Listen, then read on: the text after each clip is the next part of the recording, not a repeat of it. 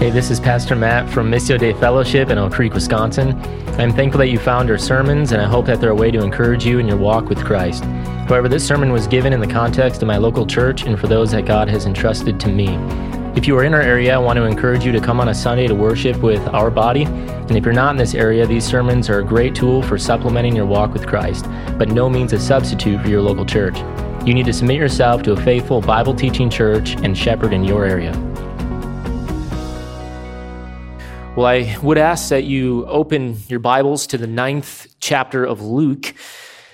The ninth chapter of Luke, we again have the opportunity to return to our study of this, this gospel. This has been a wonderful and rich, and I hope uh, helpful study for you. I know it certainly has been for me. And so this morning we come to verses 23 through 26 in particular. And so before we attune our minds to what has been written, let me read these familiar words to you. These familiar, but for the most part, unpopular words of Jesus.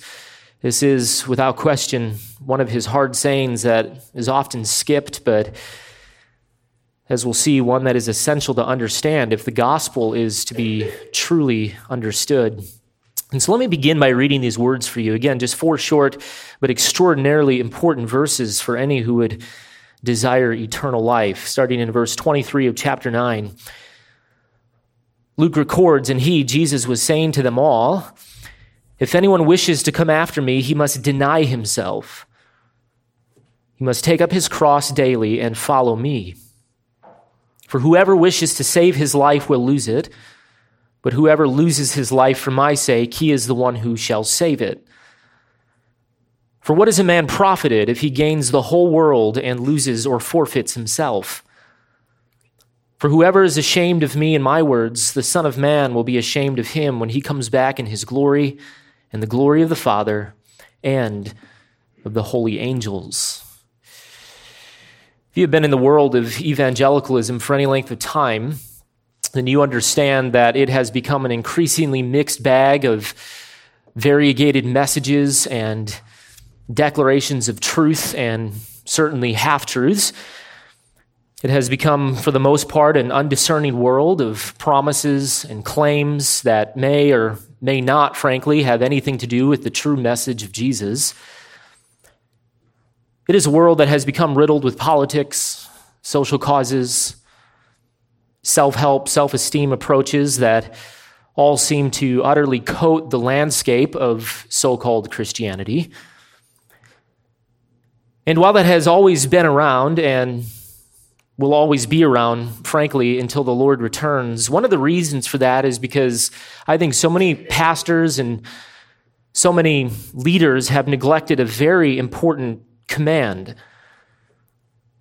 This is a command that you know well. Jesus states in John chapter 7 and verse 24 something that is conveniently ignored by many. He says, Do not judge according to appearance, but judge with a righteous judgment. That is to say, do not judge or do not determine what is true or the truthfulness of something based upon appearance or something external, based upon the way that it makes you feel, perhaps most importantly, based upon modern approaches of science and religion, philosophy, psychology, or even the popular consensus of modern culture or the consensus of the modern church. Rather, as he says, and this is a command that we are to obey, he says, judge with a righteous judgment. Which, of course, is a statement of our Lord that flies in the face of so many who say that Christianity is supposed to be about shedding judgment. And this is a command that if you are faithful to following Jesus, then you are ordered by him to discern every issue. You are to discern every claim, every practice of life, both inside the church and certainly outside of the church, by a fixed standard. And of course, as he qualifies it here, that standard is to be the standard of absolute righteousness, which for us, as we know, is something that's contained in the Word of God. In fact, the Word of God is the only source and sure rod for measuring anything.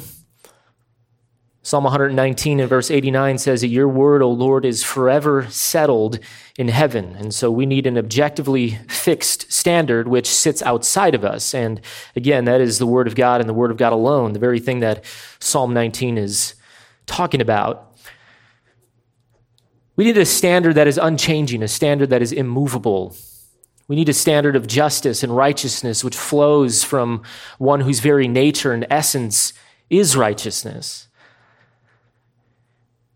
And yet, in our day, there has come about churches and pastors and preachers and professors of truth who have taken the words of Jesus and used them not for the purpose of discerning truth from error, but for the purpose of preaching a kind of temporary self fulfillment.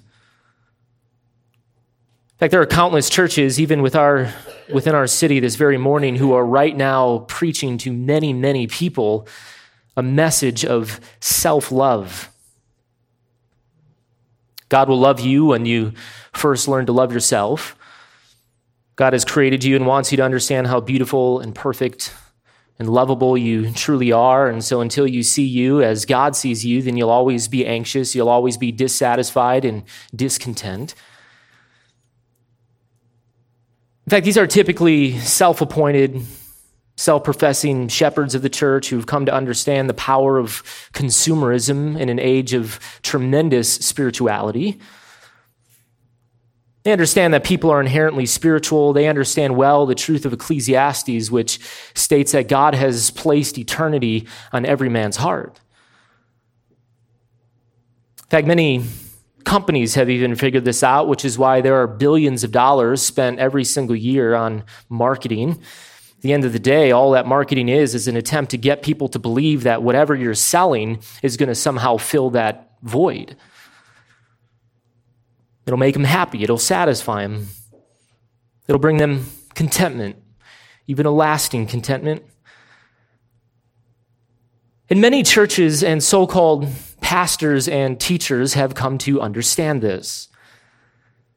And so many of them now market to a consumeristic type of church where they are trying to sell you a certain kind of Christianity, certain form of spirituality.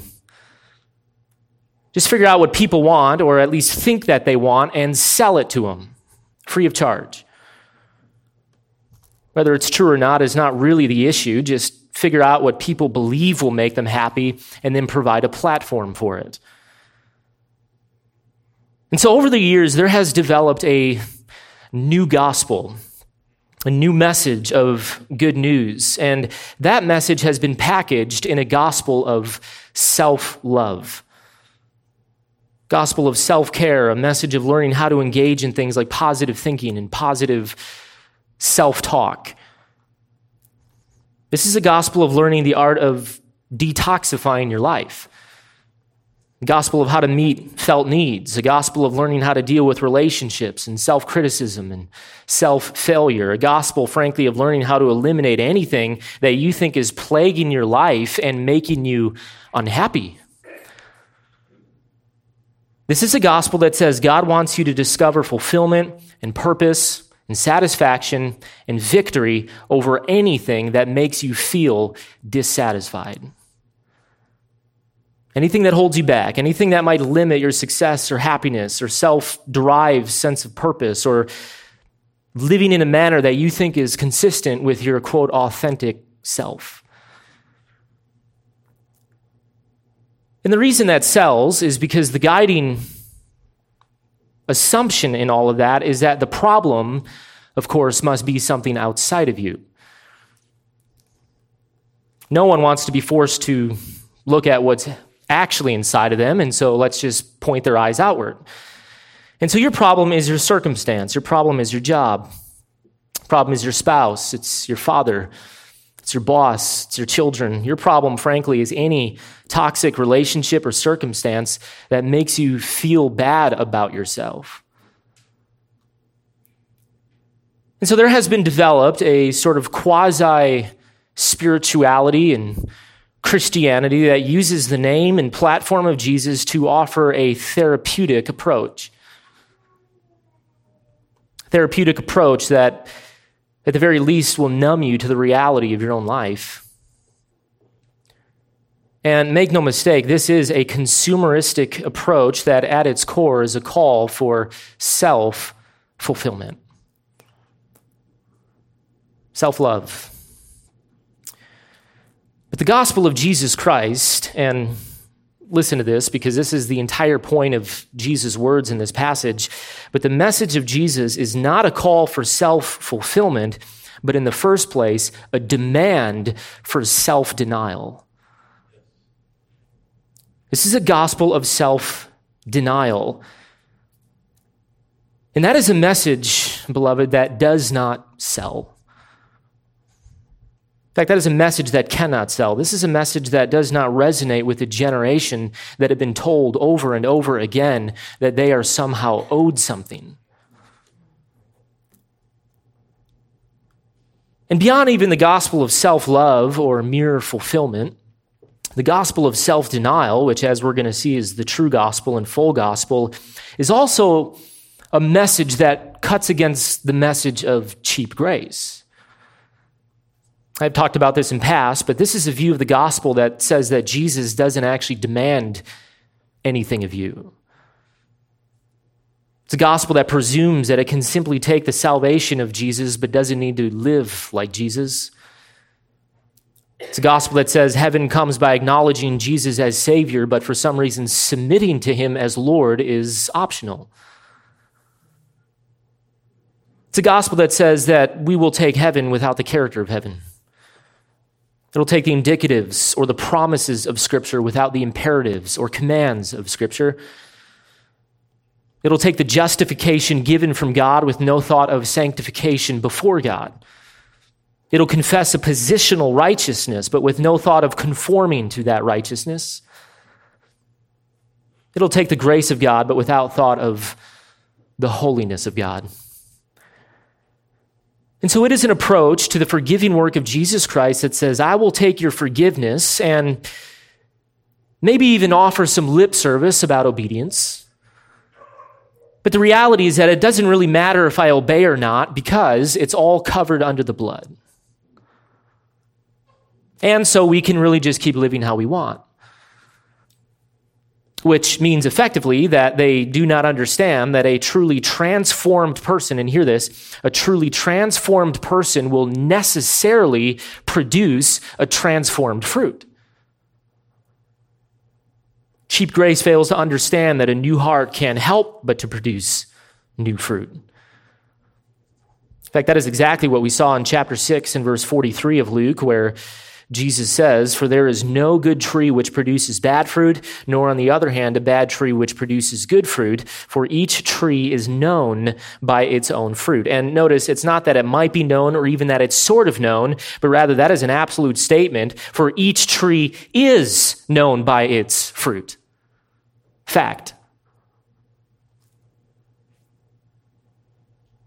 And so there is something definitive that you can point to that declares to a watching world that this is indeed a transformed heart. And again, I say this all the time, but it's never all that hard to tell if someone is a genuine Christian, is it? Jesus says that they are not known by the mere words of their profession, rather, they are known first and foremost always by the fruit of their profession. There's nothing impressive to Jesus about words, nothing impressive about an intellectual assent to certain facts. Rather, he is most concerned with what the life produces. And because the fruit of a person's life indicates always the genuineness of their faith. The fruit is what determines and authenticates the state of the tree, the state of the heart. Even the apostle James says in James chapter 2 and verse 17, even so faith, if it has no works, is dead. So someone may well say, you have faith and I have works. Show me your faith without your works and I will show you my faith by my works. And so you believe that God is one, that is, you have an intellectual assent to truth and you understand right doctrine and theology. Well, you do well, but even the demons believe, and at least they shudder.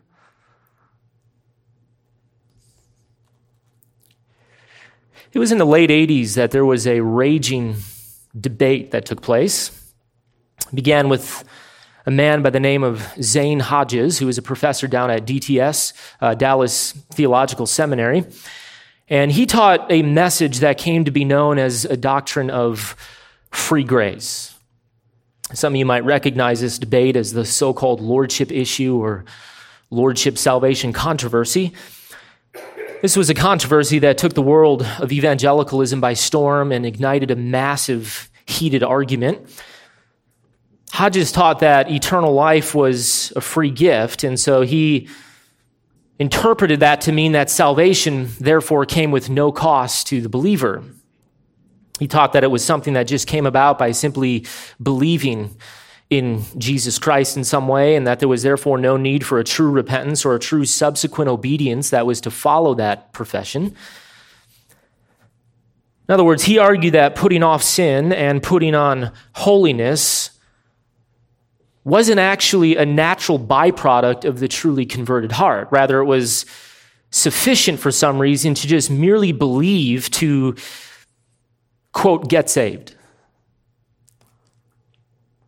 In other words, he viewed sanctification as totally unnecessary for eternal life. And so he taught that there is a very great difference between simply believing in Jesus, which again in his mind would necessarily equate to receiving eternal life, and so there was a very great difference between belief in Jesus and then subsequently submitting your life under his lordship, which is the idea, of course, of becoming a faithful and obedient disciple. It's the idea of pursuing a life of sanctification and holiness. And so you might have heard a person say, or for that matter, even said this yourself, that I have accepted Jesus as my Savior, but now I just need to make him Lord. I need to reach that second plane of Christian living where he is not merely my Savior, but now he is also my Lord. I need to more fully devote my life to him. I need to become a more committed follower of him.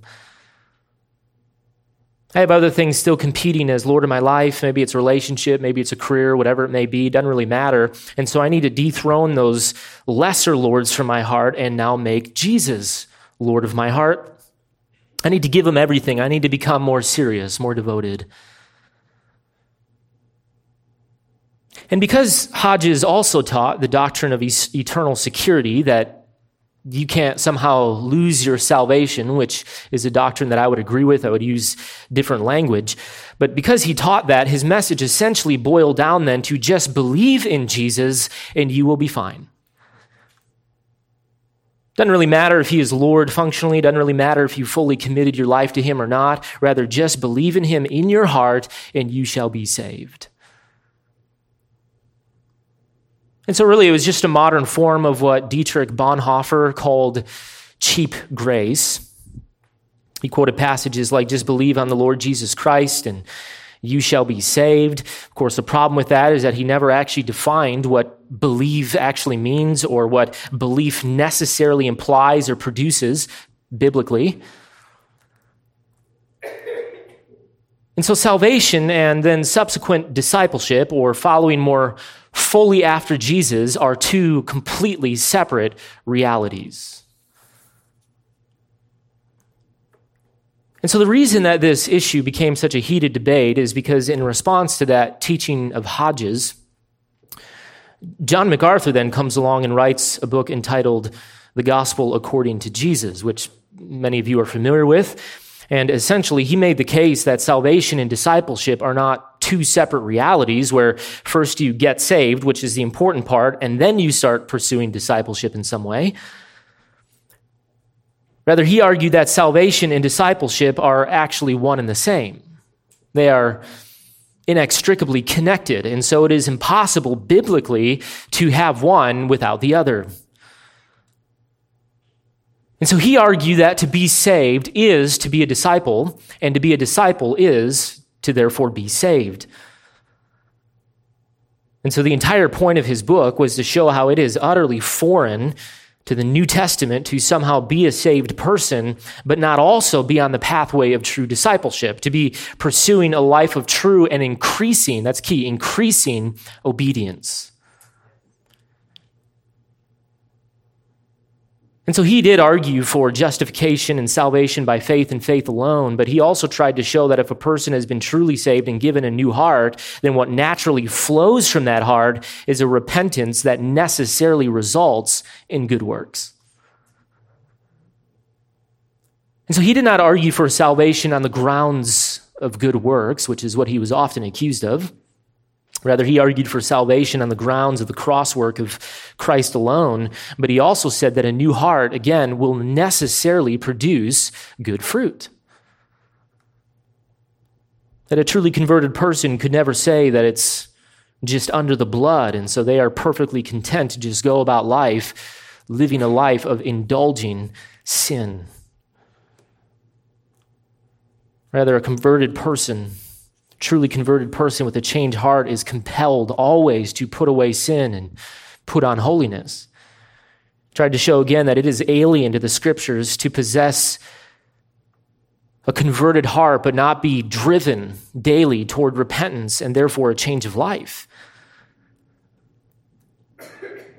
And so the sum of his argument was just to say that you don't in some way make Jesus Lord of your life or make him Lord of your heart when you can get around to it. Rather, he already is Lord. And so it's just an issue of whether or not you're obedient to him.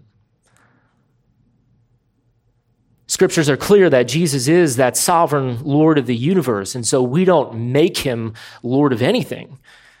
That he is Lord of your life, whether you acknowledge him or not. And so the truly converted heart can't help but to acknowledge his lordship, not just as Savior, but as Lord. And that really is the heart of this passage before us. Justification always results in sanctification. There is no justified person, truly justified person, who is not also on that pathway of daily sanctification or becoming more and more like the person of Jesus Christ. Christian life is not a life to be lived for self, for self fulfillment, for a sort of self love. Rather, the Christian life is a life committed to radical obedience unto Jesus Christ. In fact, as Paul says, it is that love for Christ that now compels you, no longer love for self. In fact, that is the heart of the gospel. That is the very core and heart of the message of Jesus and call to follow him. Over and over again, when Jesus called his disciples, the gospel writers were very careful to include that very important detail that they left everything. They left their former way, former life, former identity.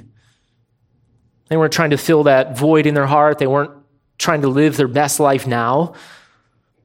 They weren't trying to find their true, authentic self. They weren't trying to see if Jesus could fulfill their own personal demands and expectations. Rather, this was a radical abandonment of self. This was a veritable laying down of everything that had formerly defined them former pursuits, former loves, former identities, former goals, former anything that got in the way of a radical affiliation and obedience to Christ. And so you can understand then why the gospel message, the full gospel message, is a message that will not sell. This is not something that markets. And because you can't promise to fulfill an inward desire, which again is all that marketing is, but you can't promise to fulfill an inward desire if the very content of your call is to deny yourself. And so, in many ways, the gospel is a radical but backwards call. This is something that is upside down. This is something that says if you want to go up, you must first go down. And so let's take a look at the actual text. And here's where we see this call. This is what Jesus now brings to the light for these followers. And remember, they have just made a profession of him as Messiah in verse 20 that he is the Messiah. He is that promised one of God. In our modern vernacular, you could just say that they've just accepted Jesus into their hearts. I don't like that phrase, but I'll work with it. And so, what Jesus does now is notice he immediately launches into a teaching as to what that profession or that recognition of him must necessarily require. What does the profession produce? What does the confession of Jesus as the Christ now demand of the professing disciple? That is the issue. And so notice what he says, verse 23, and here's what I'll just call the gospel mandate. This is the gospel mandate, verse 23. Notice he says, And he was saying to them all that if anyone desires to come after me, let him deny himself and take up his cross and follow me. And so here you have, notice, three commands or three imperatives, and they should be understood as three different aspects of a singular principle. And so what you have in verse 23 is the principle or the terms of true discipleship, and it comes to you in three different ways or in three different aspects. And so notice he says that upon a confession of Jesus as the Christ, you must follow him. End of verse 23. But then notice following him also includes two very important components, and that is first a denial of yourself, but then second, a taking up of your own cross. There are many willing to confess Jesus and claim that they have been saved by him and that they believe in him, whatever believing in him means. They might even say that they're following him, whatever they have come to understand following him means. But the problem is that there's nothing that they can point to to show that they have first denied themselves, nor that they are in some way taking up their cross daily. And so Jesus says, notice that it is impossible for you to be a true follower of him after that confession if these first two commands are somehow absent from your life. And so, what does this mean? What, what does it mean to deny yourself? Well, we understand what it means, first of all, to confess him or to recognize that Jesus is the Messiah, which again is all that Hodges thought was required. All you need to do is make the confession. All you need to do is assent at an intellectual level that Jesus, in some way, is the Christ.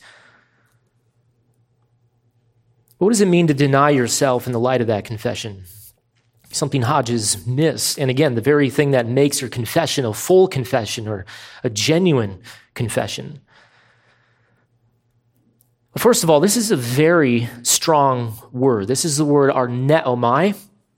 This is a word that actually means to oppose something. In fact, it's the idea of refusing to be with something or even disassociating with something. It's, it's even a form of denial or renunciation of something. In fact, this is a word that is used at times in direct contrast to the idea of confession.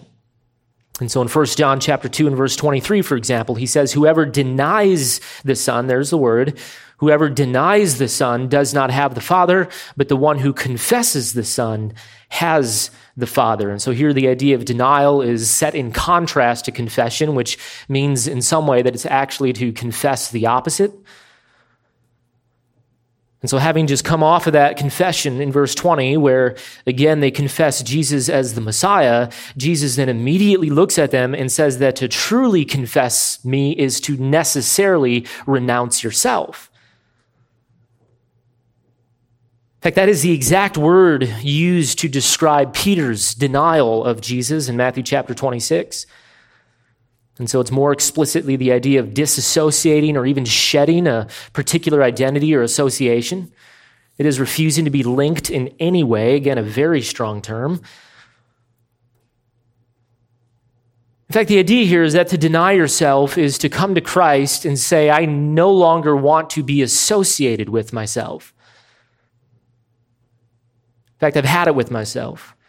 I don't want anything to do with my life. I don't want to determine my life. I don't want to control my life. I no longer want to follow the passions of my life. And so you come to Jesus not because you think that he'll somehow fulfill you or complete you, but because you want him to now replace you. In fact, you want to exchange your identity for his identity. You no longer want to follow your own self, your own identities, because you want to follow Him. And so, this is about killing everything in your life that has been wrought about through the former sinful pursuits of self. This is about coming to Jesus and saying, I am done with everything that I am. Sick of my sin, sick of my depravity, sick of everything about myself, frankly. And because as you look at your life and your goals and your dreams and all of your agendas, all that you can see is the pursuit of the sinful self. And so you see unworthiness. You see that you are nothing but a sinful, wretched lover of self. And so you come to see the desperation of your own situation, the desperation of what it means to be a person soaked through completely with sin. And so the one who confesses Jesus as Messiah and Lord comes to him in a renunciation of themselves and says, Just tell me what I need to do. That is what a true follower does. Tell me where I need to go. Tell me what I need to believe. Tell me how I need to live. In fact, that's the very essence of following somebody else. You're not in charge.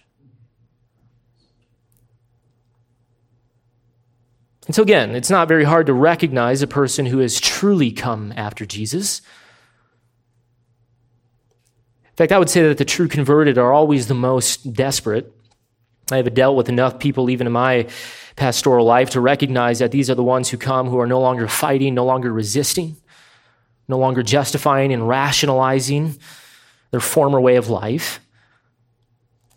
Rather, everything that they've done and everything that they've tried, everything that they've pursued has utterly failed them. And so they realize that they need to hand their life over to something else, something new. And so they renounce themselves. They submit their life under the full lordship of Jesus Christ. They dethrone themselves as king, and because they've come to recognize the true king. And again, they're not making Jesus Lord. Rather, for the first time, they're recognizing that he already is. And so, again, it's not hard to look at a person and wonder if they're truly following Christ as Lord in word only. Again, you will always know them by their fruits. When you look at them, you see what their life is producing or not producing. In fact, in the context here, it's because in many ways they'll be marked now by a kind of self sacrifice. That is one of the ways in which self denial is expressed. To confess Jesus as Christ and Lord means to renounce yourself, and the regular pattern of your life will no longer be one of self fulfillment, but self sacrifice. It'll be a life marked by a consistent pursuit of death to self, just like their Lord. And don't misunderstand, this is not becoming a monk. This is not stripping down and eating nothing but locusts and honey as John the Baptist did in the wilderness. This is not some kind of higher plane of living or some hyper masochistic spirituality or white knuckled self discipline or self mutilation. Rather, as Ephesians chapter 5 says, this is seen in a very normal and everyday way, like, for example, how you self sacrifice to love your wife.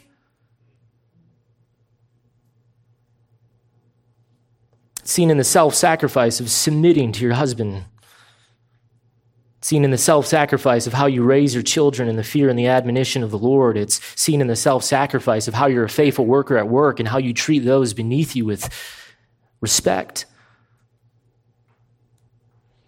And so, again, nothing complex, nothing hyper spiritual with this. And so, all you have to do to find out if you've truly renounced yourself is to examine your life and decision making and ask the question as to why you do anything that you do. What is your motivation? What is your driving love? Is it self or is it obedience to Christ? That simple. And so, why, for example, are you about to make the decision that you're about to make? In fact, some of you right now are perhaps in the process of making a decision, but you have absolutely no self sacrificing, Christward reason as to why. It's just neutral. And I tell you the truth that if you're not thinking about the Christ centered reason or mission focused reason as to why, then what will naturally come about always is some kind of reason for self. And because biblically there is zero neutrality, John is clear on this. And so you have no real idea as to why you're making the decision that you're about to make, other than maybe it'll save you a little bit of money. Maybe it'll relieve some pressures. Maybe it'll bring you a little more happiness or some other seemingly neutral reason on the surface. Yet, unbeknownst to you, it has been forged in the pursuit of self. How much of your decision making every single day is utterly controlled by the mission given to you from the one whom you call Lord? From big things to small things. Why do you buy what you buy? Why do you live where you live? Why are you pursuing that education or that career or that job? Why are you still justifying that particular relationship? Even if you can't point to an overtly sinful reason for it, that is never the question, is it? Again, you hear me say over and over again that the question is never what is wrong with this pursuit or this decision. Rather, the question is what is right about this. What is virtuous about this? What is holy about this? What about it has been filtered through a radical, mission shaped lens forged on a pathway of self denial? That is the question. And so the first prerequisite to following Jesus is that you must deny yourself. This is an issue of association, an issue of identity. This is an issue of why you do what you do or don't do what you don't do. This is an issue of priorities and agendas and goals. In fact, Paul said it this way in 1 Corinthians chapter 15 and verse 31. He said in that very radical statement that I die daily. That is a willful mindset that he would wake up and put on every single day. Every day that he woke up, he said effectively that I must kill the old man.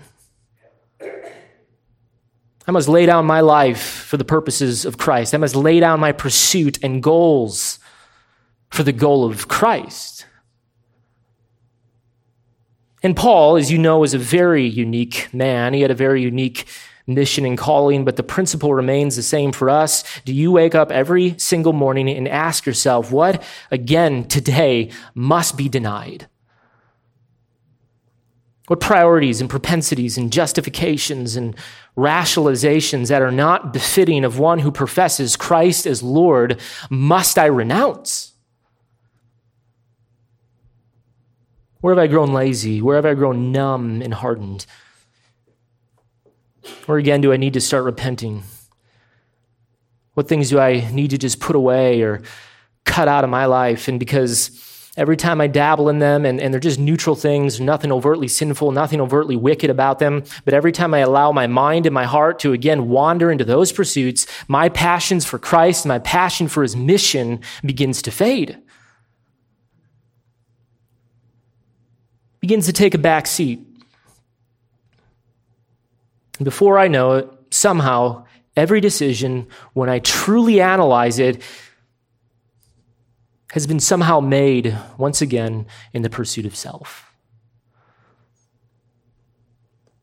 In fact, that is exactly what Jesus means in verse 23 when he says that not only must you deny yourself, but notice you must also daily take up your cross. That is not a happy image. Cross was an instrument of death, instrument of suffering. And so to say something like take up your cross, that would be to say effectively that you have been put on a pathway of death. And so now you have one task. And that is from this point forward, everything that you say and everything that you do and everything that you think serves one purpose and one purpose alone, and that is to keep bringing your life to an end. Your former life. And notice, Jesus says that you must do this daily. This is a daily task, a daily recognition that your old life and your old identity must not be merely denied.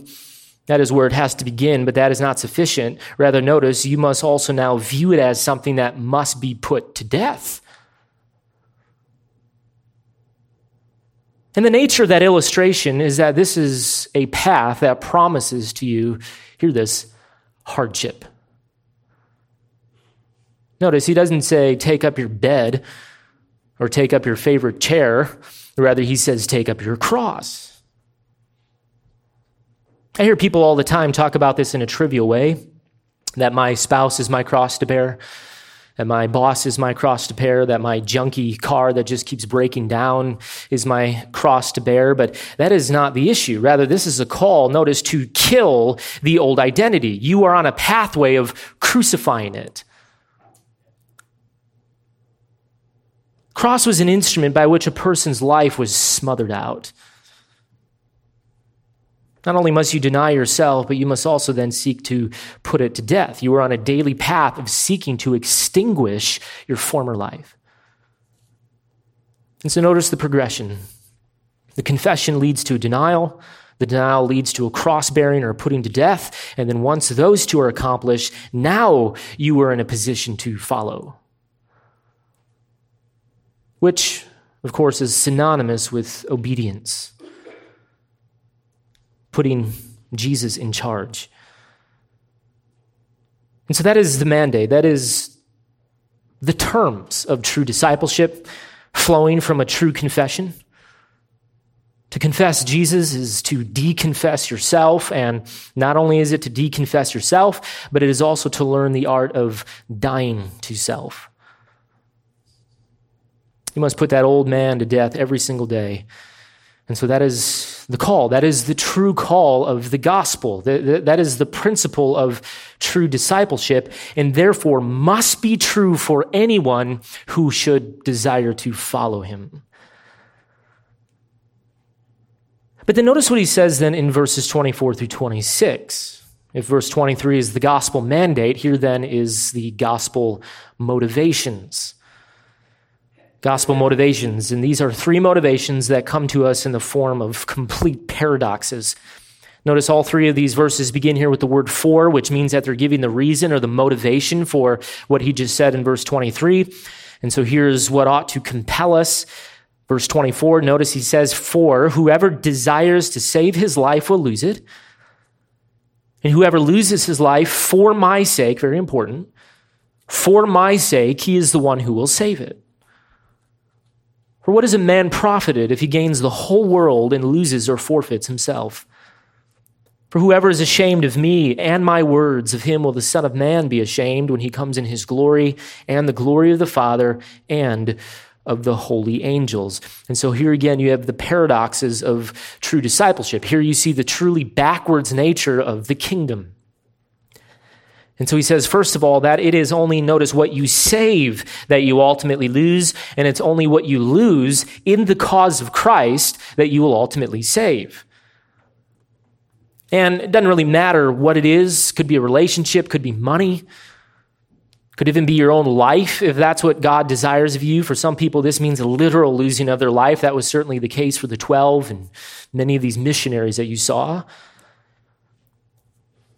And so it doesn't really matter what it is. Rather, the point is that anything not done ultimately for the cause of Christ and the gospel will only result in loss for you.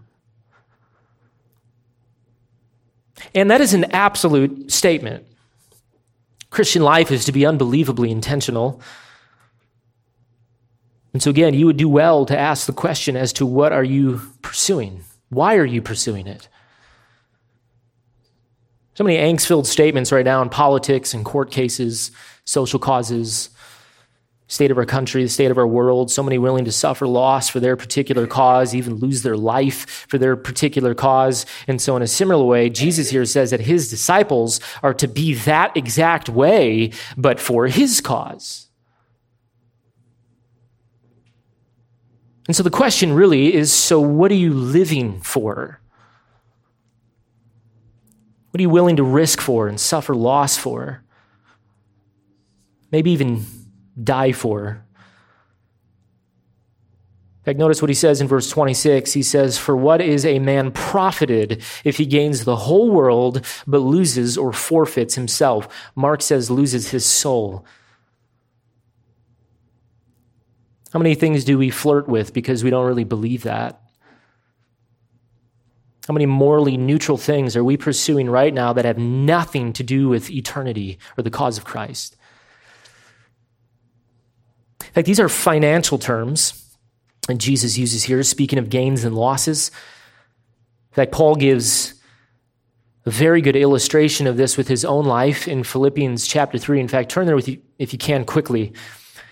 Philippians chapter 3, Paul here is writing from prison. He is the model of this. Paul was a man who was no stranger to loss or what it meant to shed that old identity for the purposes of identifying with Christ alone. And so, starting in verse 4, he uses, notice, the same financial language as Jesus. He says, Although I myself might have confidence even in the flesh, meaning confidence in himself or confidence in his own identity, if anyone else has a mind to put confidence in the flesh, I far more. So, Paul had much to boast about. He had a lot of things going for him socially and materialistically. Verse 5 circumcised the eighth day of the nation of Israel, of the tribe of Benjamin, a Hebrew of Hebrews. And so, again, you don't get much better than Paul in this particular culture. He was, for all intents and purposes, at the societal top. He was a high ranking Pharisee, and high ranking Pharisees were incredibly wealthy. He had tremendous influence, tremendous social capital. As to the law of Pharisee, as to zeal, a persecutor of the church, as to righteousness, which is in the law, found blameless. So again, you can't top Paul. There are none who can beat him in terms of human achievement and human accolades. That he is older by this point, and so he has poured out his life to become a Hebrew of Hebrews. And so he has given much. He has sacrificed much. In fact, Paul understood that what you most sacrifice for is, in fact, what you most worship. And so for Paul, it was becoming the highest decorated Pharisee. He had the purest blood, tribally speaking. He had the highest training. He had the greatest passion. But then in verse 7, notice what he says. He says, But whatever things were gained to me, those things I have counted as loss for the sake of Christ. So again, Paul viewed life in terms of a financial column. He says, Whatever was gained to me, whatever I sacrificed for, whatever I was recognized for, whatever I was most known for, I have moved all of that gain into a column of loss. And why? Well, for this reason for the sake of knowing Christ. What does it cost to truly know Christ? Verse 8, more than that. So there's more. I count all things. So, not just the things I've worked most hard for, not just the things I'm most identified by, but notice all things, both big and small. So I count all things to be lost in the view of the surpassing value. Notice again the financial language. For the surpassing value of knowing Christ Jesus my Lord, for whom I have suffered the loss of all things, and count them but rubbish. That is the word skubalon, literally dung. It's about as close to a curse word as you can get in the Greek. And again, why? Well, in order that I might gain Christ I think Paul missed the memo on free grace. Verse 9, and may be found in him, not having a righteousness of my own derived from the law, but that which is through faith in Christ, the righteousness which comes from God on the basis of faith, that I may know him in the power of his resurrection and the fellowship of his sufferings, being conformed to his death in order that. So here's the purpose. So, so why does he do all that he does in verses 4 through 10? Well, in order that I might gain or attain the resurrection from the dead. Here's a man who refused to value his own life. And his compelling motive for doing anything that he did was the hope, as he says, of gaining Christ. And because he had a perspective that to gain Christ would require him to first lose self. He understood that having Christ was one and the same as devaluing self. He understood that he could not serve two masters. He could not have his old life and Christ. He couldn't just merely add Christ or tack on Christ. Rather, he had to completely shed everything that he was if he was to gain Christ. Such a radical perspective. Such a far cry, cry from just believe in Jesus. And understand the argument. To lose his life was in reality no loss for him, was it? And because, notice, he was now valuing something outside of him, the surpassing value was placed in Christ. And so, in that sense, Paul became a tremendously free man. He was no longer bound and chained by the pursuit of self, by the pursuit of what he was formally sacrificing for. Rather, everything was now oriented toward gaining Christ, enduring what Christ endured, experiencing what he experienced, suffering what he suffered. In fact, that's brought out a little bit more in verse 26 of Luke.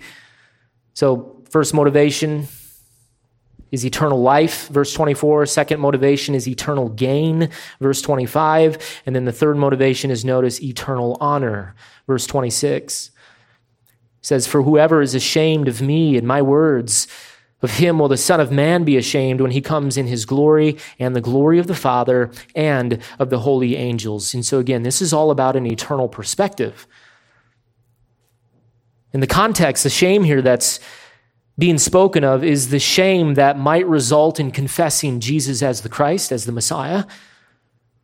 Remember, there were many who thought that Jesus might have been a prophet, but very few at this point were willing to confess him as Messiah. And so, being in the midst of a very religious and very spiritual and therefore very political situation, to call Jesus Christ could have some significant consequences. To follow him would likely result in tremendous shame from the world. Like that is the very concept picked up in the language of taking up your cross. Again, to receive capital punishment by Rome and to be placed on a cross was to receive a penalty of shame. You were literally strewn out naked in front of the public to suffer that agonizing death is the death of extreme criminals, shameful criminals. And so to confess Jesus as the Messiah was to confess him as a crucified Messiah. Again, that was shameful, that was weak. There's no power in that, there's no honor in that from a human perspective.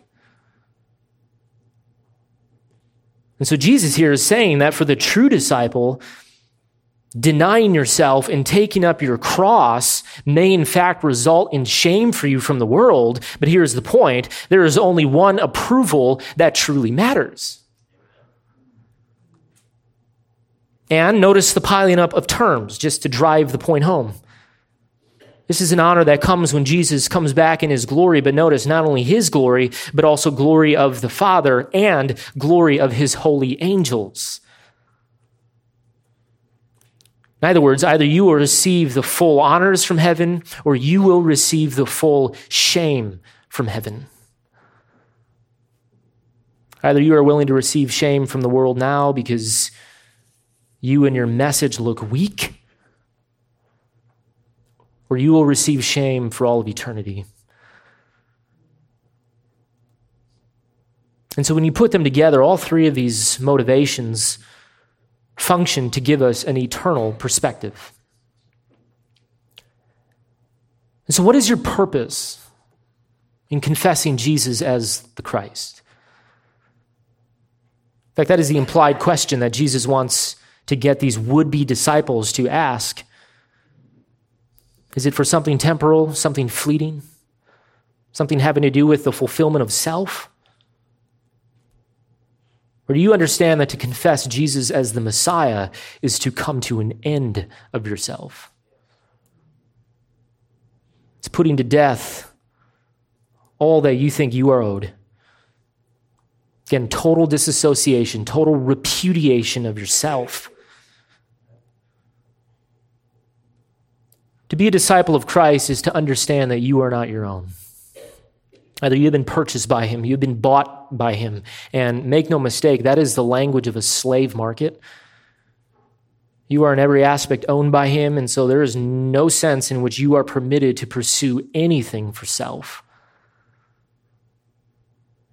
Again, a radical call. This is a comprehensive call where Christ demands everything. Not just what's left over after you've spent the majority for self. And so when you look at your life, what do you see? That is the question. What do people see?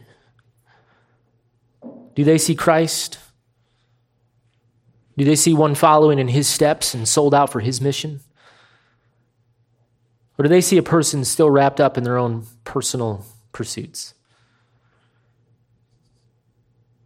So, what are you known for? When people think of you, what do you think comes to their mind? Do they see a person whose decisions don't really make sense because to a lost and dying world, your decisions in the cause of Christ look like loss? They look weak, they look shameful. And if you hear this text as somehow demanding that you must now go and inflict pain upon yourself to make certain that you get into heaven, then you don't understand what Jesus is saying. In fact, notice how the entire passage is framed out. He includes a very important word that we tend to miss. Notice what he says, verse 23. He says that if anyone wishes or desires to come after me, let him deny himself, take up his cross, and follow me. For whoever desires to save his life will lose it, but whoever loses his life for my sake is the one who will save it. This is a passage about desire. More than that, this is a passage that exposes desire. In fact, these three verbs here in verse 23 are written in what's known as the imperative mood, which, as you know, is typically understood as the mood of command or mood of instruction. And so, what's important to understand is that these are written in the third person. And so, notice he doesn't say that you, second person, that you are to deny yourself, you are to take up your cross, you are to follow me. Rather, he says, let him deny himself. Let him take up his cross. Let him follow me, third person, which is to say that these are not direct commands, again, typically written in the second person. Rather, they're written in the third because it's just the way it was expressed. This is the way that you would speak to a large crowd. In other words, this is not Jesus saying that you need to start denying yourself and you need to start picking up your cross and you need to start following him better if you want to actually prove yourself as somehow worthy of him and worthy of heaven. Rather, what he is saying, and hear this, what he is saying is that this is what the true Christian already does.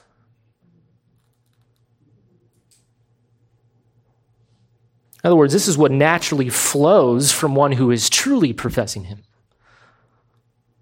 In fact, it cannot flow from him. In other words, this is a description of a true disciple. Again, the Christian life is not about working harder to show forth your piety and hoping that Jesus will let you in. Christian life is about full service to the master because he has already bought you and changed your heart.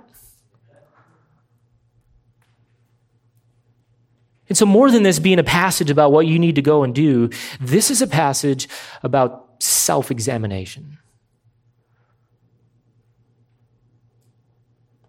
In other words, can you say that this is right now a description of your life? That is the question. In fact, Jesus even says that before you follow him, you must count the cost, right? In fact, if you remember back to the parable of the soils, you remember that two of the three bad soils still produced fruit, right? It was the shallow soil that was scorched by the heat, described there as the temptations and trials of the world, and there was also the thorny soil where after it grew up was choked out by the pleasures and the goods of the world. Those are descriptions, beloved, of the self-professing Christian who never counted the cost. They never understood what they were signing up for. And so they were willing to receive the benefits of Jesus' message, but they were not willing to receive the sufferings and sacrifices of Jesus' message. They were not willing to endure loss so that they might receive gain. They were not willing to deny themselves. Their life was still about them. And so they were scorched out by the anxieties of the world because they were still living for self. They were drawn away by the goods of the world because they were still consumed with self. And so, again, there are many forms of Christianity in our day that will offer you promises all day long. But they are false promises. And because ultimately, what they're offering you is a crown, but without a cross. They're offering you happiness without humility, some kind of life without any loss. In fact, that is exactly what the devil offered Jesus in his temptation of him. Remember, chapter 4, he says, I will give you all this domain and its glory. So he was offering him the crown of glory, the very thing that Jesus came for. For it has been handed over to me, and I will give it to whomever I wish. Therefore, if you worship me, the devil, it shall be yours. Jesus understood that he was to inherit the nations, he was to receive a crown, he was to receive glory, but it was to come through the path of the cross. What the devil offered Jesus is what so many false teachers in our day offer people. They offer promises and glory and happiness and comfort and ease and health and heaven, but all of it with zero cost. There is no cross to bear, there is no self to deny. In fact, their message is one of self fulfillment. And so, as one man said on this, in the upside down kingdom of God, the way up is the way down. Save your life, you must lose it. To gain your eternal soul, you must forfeit your temporary life. To receive the honors of heaven, you must endure the shame of the world. And so, in a very profound way, the message of the gospel, beloved, is a message again of self repudiation. That is the heart of Jesus' message. There is no crown without a cross, there is no life without loss. Not if you claim to follow a crucified, suffering Messiah. And so to follow Jesus, you must shed yourself, all of yourself, all of your identity, all of your self love, all of your sinful pursuits. This is a radical abandonment of yourself in every possible way. And so if you think about it, when you put it all together, in an ultimate sense, this is actually a call to truly love yourself to love your soul, to care for your eternal state. And so the way that you love yourself in this life is not by affirmation. It's not by the pursuit of dreams. It's not by trying to remove toxic elements from your life. It's not by trying to learn to overcome trauma or mend bad relationships. Rather, the greatest way and the only way to truly love yourself is to deny yourself. For in the backwards, paradoxical kingdom of God, it is to cease from fighting for self. For any true disciple, Christ alone must be your full identity. He is your purpose, He is your mission. Like the reason that I say this passage is more about self examination than it is about what you should try and do is because there is no unbeliever who truly desires to follow Jesus anyway, right? Again, Jesus says, If anyone desires to come after me, who desires that except the one with the converted heart? And so the entire point, this passage, is to say that if you genuinely desire him, then these verses will be true of you. Fact. So, again, what are you known for? When people look at your life, or the ones closest to you and who know you best think about you, what do they see? What are your passions? What are your hopes and dreams? How do you orient yourself? What controls your decisions? Is it Christ and Christ alone and everything that comes with being on mission for Him? Or is it still the purposes and pleasures of self? So, again, I say that this is a message that just doesn't sell. But I tell you the truth that the true disciple and follower of Jesus Christ hears these words, but only sees gain. And so, in a culture of individualism and autonomous self expression, the true Christian rejects such things. Christ is worth it to them. He is their life, He is their surpassing value. So, what about you? Are you one who has counted the cost and chosen to daily die to self? Or are you still trying to gain the whole world, thinking you can still keep your soul? I tell you the truth, the gospel of self love and self fulfillment will only kill you. But the gospel of self denial saves. It is the road to heaven. Because on that road you follow the self denying, crucified, suffering, shamed Messiah. That is the path, and that is what Jesus declares must be true if you want to follow him. Let's pray. And so, Father, we, we do thank you for this word, for such a study as this. Thank you for the opportunity to see what you've truly said and given us the opportunity to see one of our Lord's most difficult statements.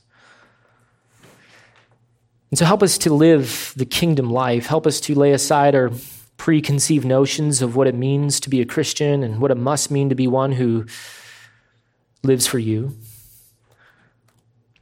And may we enter on your terms, which as you have said, is the narrow way. May we live as you want us to live. May we walk that narrow path, though difficult it may be, and yet may we walk it in your strength, keeping our eyes fixed on Jesus Christ, who is the author and perfecter of our faith. And also knowing that he is our great and sympathetic high priest who never asks us to do anything that he himself has not done. So may we rest in, in that truth. May we live as a strange people in a strange land, sojourning this world, but always in a state of joy and posture of glad submission to your word. Knowing that you are Lord and that our reward awaits us in heaven. So be honored, I pray, with the lives of these people. May the obedience of this church be a fragrant aroma before you. May you accept our words of praise as we now turn to song for your glory. In Jesus' name, amen.